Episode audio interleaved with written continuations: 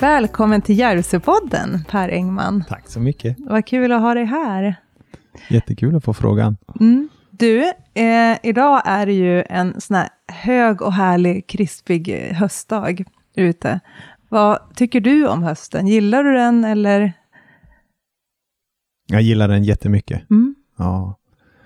Det är någonting med luften, att man liksom vaknar till liv efter, efter sommaren på något vis. Mm. Pigg och... Så när jag tycker det är lite trist när det blir för kallt och regnigt och så här, men en sån här dag så är det ju underbart. Jag håller med. Det, mm. det, det är något, att det blir lättare att andas. Ja. De här höga och klara dagarna. Så idag är det välkommet med höst. Du, eh, om vi backar tillbaka till sommaren lite grann då. Eh, som nyss har gått. Hur var den för dig rent eh, musikaliskt? Den var jättebra. Mm. Eh, Jag spelade med Engmans kapell eh, så här lagom mycket liksom. Vad är lagom mycket då? Eh, ja men eh, varje helg plus någon mer dag sådär. Mm. Men inte varje dag. Utan att jag hade ju tid att vara hemma med min son också och sambo. Eh, och vi, ja, det var roliga spelningar vi gjorde. Mm. Väldigt publika spelningar. Vi har dragit väldigt mycket folk runt i Hälsingland i sommar. Mm. Vad kul. Vill du, vill du berätta lite om det? För det är väl en turné som ni gjorde i somras? Ja, dels den då, Hälsingevind, mm. som vi gjorde förra året första gången. Mm. Tillsammans med Per Persson och nya packet, som de heter numera, Perssons Pack. Och förra året så hade vi eh, bandet Selma och Gustav från Hudiksvall.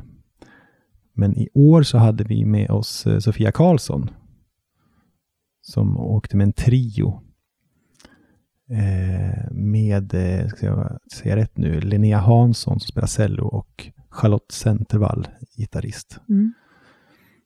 Så det var en jätte, jättefin uppställning. Mm. Och då gör vi en folkparksturné runt i Hälsingland.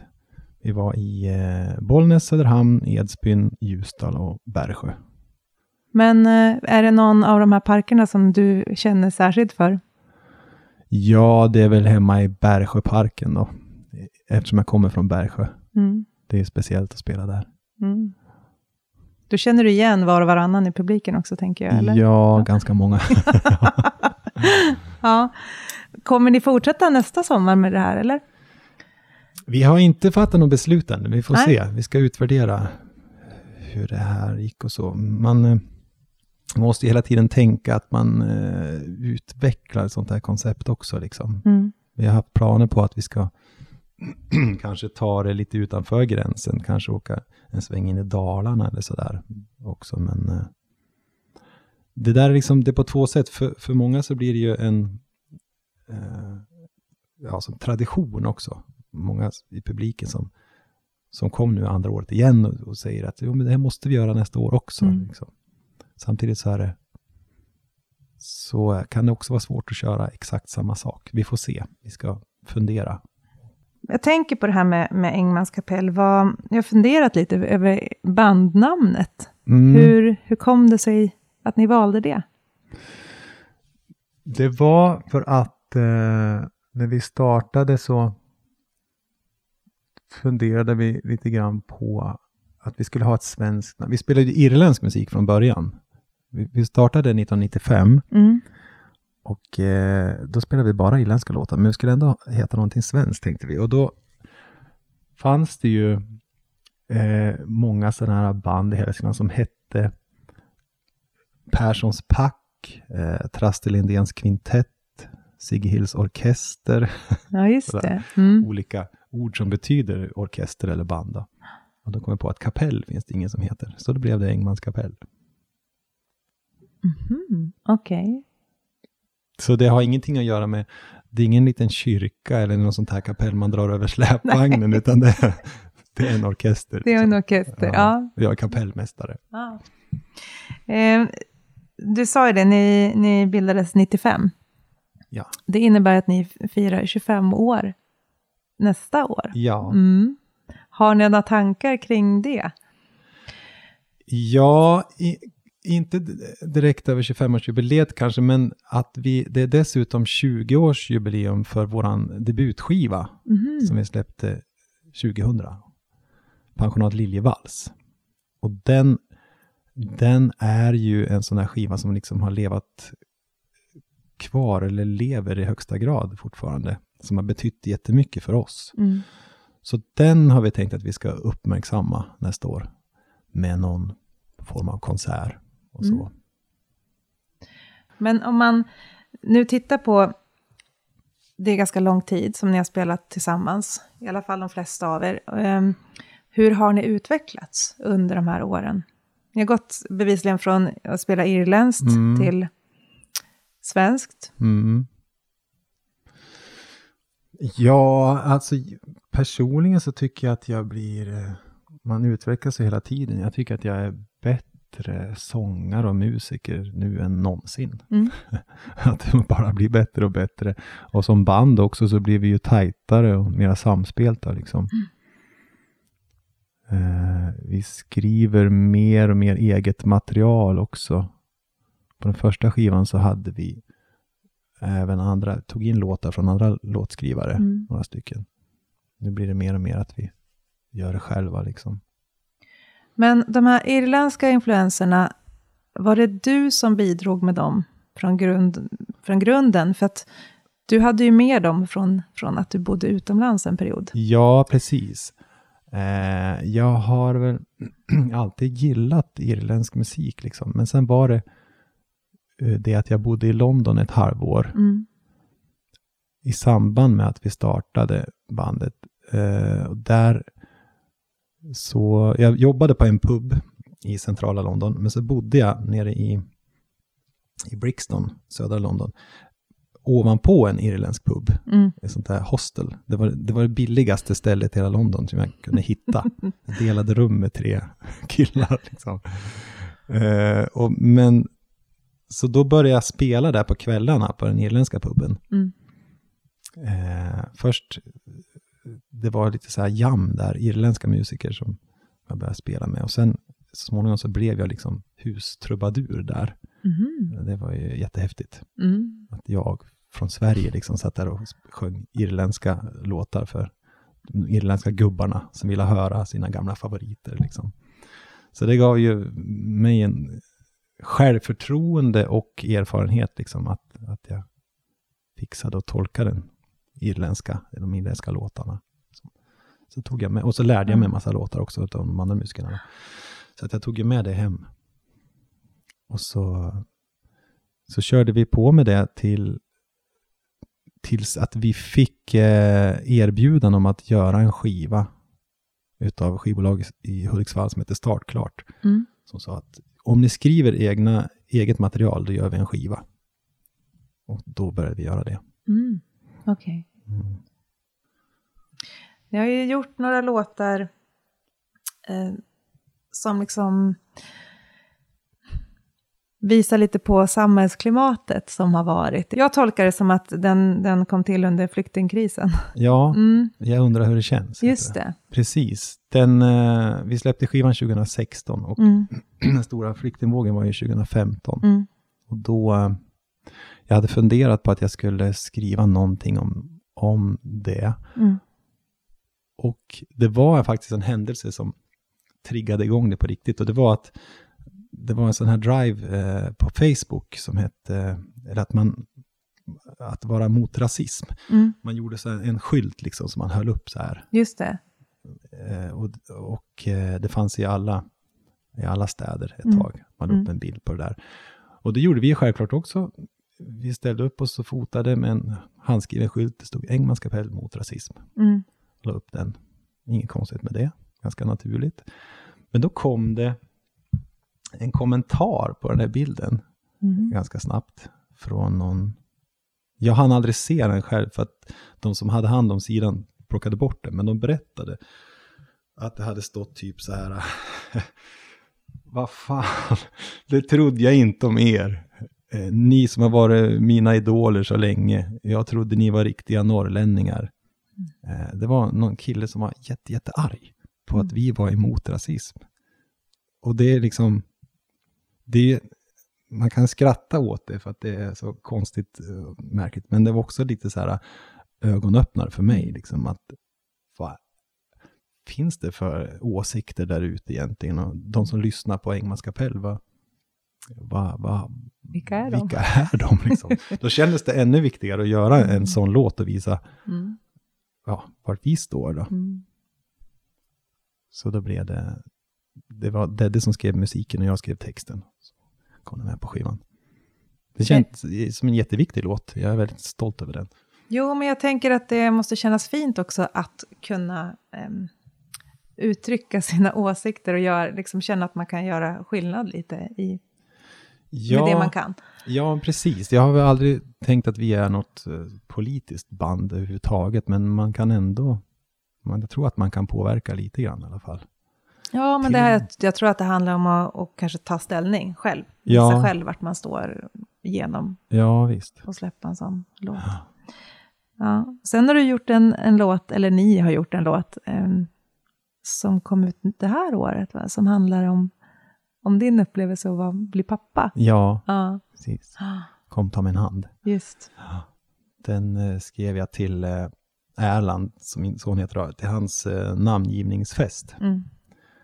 För att eh, Maja, min sambo, frågade, kan du inte skriva en låt som ni kan sjunga, som du kan sjunga då? Och då blev det den. Mm. Som handlar om ja, att bli pappa. Helt enkelt. Mm. Det är livsomvälvande. Ja. När, när de där små, små knottarna gör entré ja. i livet. Eh, men jag ska bara vända tillbaka nu till eh, kapellet och eh, sommaren. För att jag vill att du berättar lite om Hudikkalaset. Ja. För att, eh, jag har ju förstått att ni har gjort det kända för att dra en stor publik och skapa magisk stämning. Vad, stämmer det? Ja, eh... tydligen. Vi har ju fått avsluta Hudikkalaset i, i alla tio år som mm. det har pågått. Då. Mm. Nu i sommar så var det tioårsjubileum. Och eh, att liksom få spela sist på lördagskvällen, det är ju otroligt hedrande. Oavsett hur stora artister de har från, från alla håll och kanter. Ja, precis. Mm. Så vi har ju haft skapliga förband kan man säga. Vilka hade ni i år då? I år var det Team Back Two och, ja. och Damned, hans band. Ja. Det är inte fel. Nej, det är inte fel. uh, nej, det har blivit uh, ja, det har blivit en otroligt häftig grej. Liksom. Att vi, vi, har, vi har ofta haft störst publik faktiskt av alla artisterna på de där kvällarna. Uh, ja, vi är otroligt tacksamma för det. Mot Eh, Hudikkalaset och publiken som, som har kommit år mm. efter år. Och det är också häftigt att se att det väl, där ser man att vilken bredd vi har på eh, åldersmässigt. Väldigt, väldigt mycket yngre mm. som står längst fram och sjunger med i alla låtar. Och det, det är jättehäftigt. Mm. Vad kul. Är det så att ni har en väldigt trogen publik här i Hälsingland? Ja, det är ju även fast vi är i Stockholm så är det ju hälsingar som till, till största delen som kommer dit liksom. Mm. Men även, eh, även många stockholmare och, och det roliga är också när det kommer ny publik som liksom har blivit tipsade om oss och så kommer mm. de dit då. Men eh, det är ju fantastiskt att vi har ett sånt fäste bland hälsingepubliken. Men det är också, vi försöker ju komma ut till nya ställen också. Man vill ju ha möta en, en ny publik mm. och bredda sig liksom. Mm. Men det är ju fantastiskt bekvämt att bara spela, spela så mycket hemma i Hälsingland. Mm. Man kan åka hem efter spelningen. Och, ja. mm. Har du något musikaliskt favoritminne att plocka fram? Oj. Eh, från i sommar eller? eller nej, rent, du får välja på hela livet. Ja, nej. Det blev det ännu svårare då. Ja. Uh. Men om vi gör så här då. Kan du, kan du berätta om en suveränt rolig spelning som du har, har varit med om? Alltså, nej, jag har så svårt att hitta någon specifik. Det kan vara, det, spelen kan vara, vara roliga på olika sätt liksom. Men Hudikkalaset, det första gången som det verk, vi märkte eh, att vi hade att vi hade fått en ny liksom, generation som upptäckte oss. Jag tror att det var tjugotolv. Då var det som första gången som det var sån här jätte, jättepublik mm. som sjöng med i låtarna och vi stod bakom scenen när vi skulle gå på och hörde hur de bara mullrade så här, Norrlands, Norrlands. Det var nog den största publikupplevelsen så, ja. Med ett sånt publikhav liksom. Mm. Och sen om jag eh, frågar så här, den bästa musikaliska upplevelsen där du har inte delt, alltså där du inte har deltagit utan du har eh, varit publik. Ja, men det är lika svårt. Ja. eh, det är ju sällan som jag har möjlighet att gå på konserter på sommaren i och med att jag jobbar själv. Mm. Men eh, sist jag var på någonting då tror jag att det var Neil Young som jag såg i Stockholm och det var Det var en upplevelse, för det är ju en, en, en sån där gammal förebild. Mm. Lyssnar du mycket på musik hemma?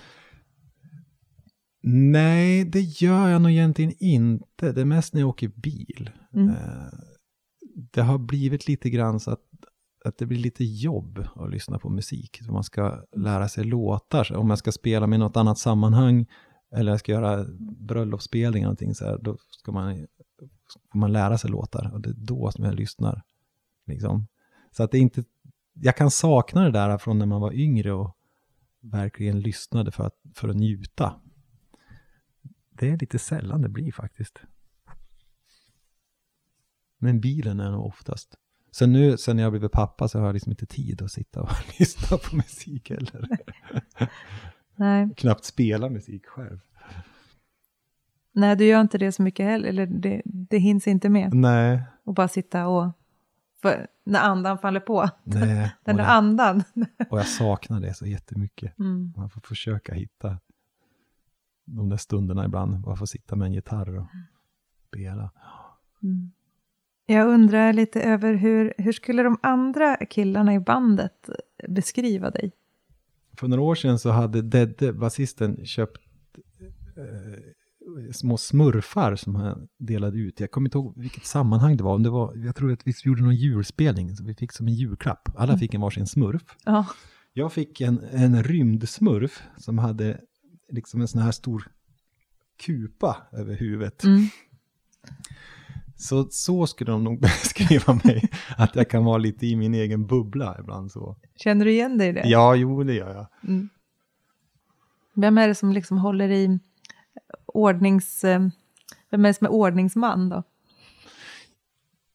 Jag har nog ganska stort kontrollbehov ändå. Ja, det, det är lite olika saker som vi är bra på. Pelle som spelar keyboard är mera så här att komma i tid. Alla saker finns på plats. Alla vet vad de ska göra. Mm. Medan jag... bestämmer över vilka låtar vi ska spela och ha sista ordet när vi skriver låtar också liksom. Mm. Men jag har ganska bra ordning. Jag, jag, jag är tankspridd men jag, men jag har bra ordning på tider och grejer. Mm. Men du berättade att du är uppväxt i, uppvuxen i Bergsjö. Mm. När lämnade du Bergsjö? Var det, eller du åkte till London? Och sen kom du tillbaka till Bergsjö eller vad hände? Ja, ja det gjorde jag. Eh, sen flyttade jag till Hudik. Bodde där två år. Sen bodde jag i Delsbo i två år. Sen flyttade jag till Järvsö. tjugohundrafyra flyttade jag hit. Så att jag har bott här i femton år då. Hur kom det så att det blev Järvsö då? Det var dels för, eller framförallt kanske för jobbet. Jag jobbade som musikkonsulent på ett studieförbund som heter Bilda. Mm. Och ganska precis när jag började jobba där så startade vi ett eh, folkmusikprojekt som heter Hälsingelåtverkstad. Snabba fakta. Hälsingelåtverkstad är en folkmusikutbildning för ungdomar mellan tretton och arton år som vill utvecklas inom folkmusik och folklig dans. Låtverkstan startades tjugohundratvå som ett E U-projekt och drivs numera i studiecirkelform av studieförbundet Bilda. Hälsingelåtverkstad består av fem kurssäljare där man bor och musicerar tillsammans i Järvsö, och det leder fram till en föreställning. Då, som jag och Eivor Kjellberg här från Järvsö jobbade med, och då fick vi ett kontor på Stenegård, på stallet där. Så i och med att jag hade det som arbetsplats så kändes det naturligt att flytta hit. Men sen var det också till stor del för att jag kände väldigt många musiker här. Och halva kapellet bodde, bodde här i Järvsö. Mm. Vad är det som gör att du gillar Järvsö? För jag antar att du gör det eftersom du bor här. Ja, det är ju... Alltså som, som kulturarbetare eller musiker så är det... Då blir man ju välkommen kanske var man än kommer. Det var det ganska lätt att komma in i Järvsö i och med att jag spelar så pass mycket. Men här finns det ju ett levande kulturliv. Väldigt många som, som är i samma bransch liksom. Och det föder ju jobb, föder jobb liksom. Och sen är det ja, framåtandan som finns här. Och med jämför med Bergsjö som är ungefär lika stort så alltså är det ju inte, det är lite kämpigare där än vad det är i Järvsö. Nu tror jag att det beror väl mycket på att Järvsö har varit en, en turistort väldigt, väldigt länge. Mm. Så det gör ju att det finns möjlighet att, att skapa olika, eh, o- olika rörelser, företag och evenemang liksom. Men sen också att det finns bor många musiker och konstnärer och kulturutövare här. Som gör att det, det kokar liksom. Mm. Det är spännande. Men har du några andra musikaliska projekt den närmsta tiden? Nej, sen, sen jag blev pappa då, som, som, som sagt är mm. väldigt livsomvälvande. Så har, har jag liksom skalat av lite. För jag fokuserar på Engmans kapell nu. Mm. Jag spelar eh, lite grann med en kille som heter Robert Damberg. Som är sångare i ett Hudikkband som heter Helsingfyr. Vi gör irländska kvällar. Mest på ett ställe i Hudik som heter The Bell. Uh, annars är det... Nej, det är Engmans kapell som jag försöker fokusera på. Mm. Finns det någon som du skulle vilja samarbeta med?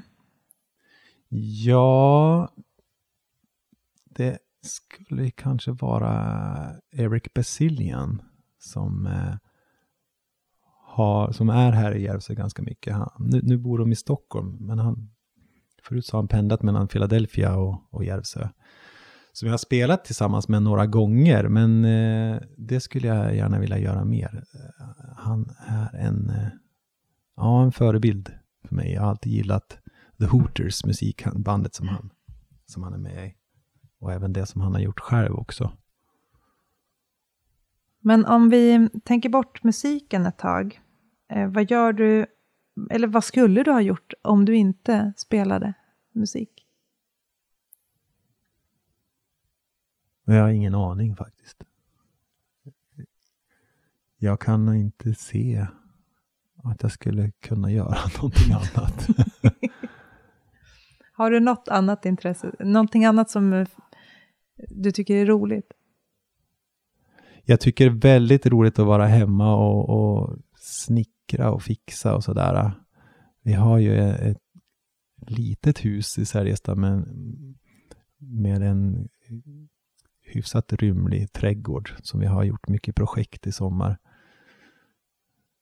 Det passar väldigt bra också när man har en, en son som är i den här åldern att han kan vara med liksom. Mm.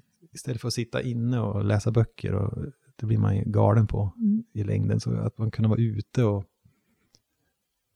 snickra och pyssla och sånt där. Det tycker jag är underbart. Mm. Är det det du helst gör en ledig dag eller? Ja, mm. Har du någon favoritplats här i Järvsö? Ja, det är ju hemma. Mm. Om jag får välja. Hemma i Särjestad, det är väldigt, mm. väldigt fint där. Annars var som helst längs med, med älven. Det är ju väldigt vackert. Nu har vi kommit fram till den punkt i programmet när förra gästen som vi hade här eh, skickar en fråga till dig. Och det var Jennifer Granat som driver brödbutiken. Mm. Som har en fråga till dig som du ska få lyssna på. Mm. När man nästan är hemma och man vill bara komma hem. Då är sista tricket för att orka köra sista biten, det är att lyssna på Engmans kapell. Vad lyssnar Per Engman på när han behöver hjälp sista biten hem? ja. ja, jag lyssnar inte på Hälsingevind. Uh. Nej, men jag lyssnar väl på någonting gammalt. Liksom någon eh, Bob Dylan-låt säkert. Men ingen specifik sådär. Nej, som du plockar jag, fram när, när orken tryter. Jag har inte det. Fast just nu lyssnar jag väldigt mycket på First Aid Kit. De här svenska systrarna. Mm. Jag tycker det är fantastiska. Så att eh, de slår jag på när jag, när jag kommer till Valsta. Mm. Har du någon fråga, undrar jag, till nästa gäst här? Det är ju Tobias Annerhult. Ja, jag tänkte fråga dig, Tobias, eh, helt enkelt hur det kom sig att du och din familj flyttade just till Järvsö. Från Stockholm har jag förstått att ni kommer närmast. Och varför det blev just Järvsö, varför du väljer att starta butiken här? Mm. Då skickar vi med den till honom. Då säger jag tack till dig, Per, för att du har varit med här idag. Tack så mycket, det var jättekul. Mm. Mm.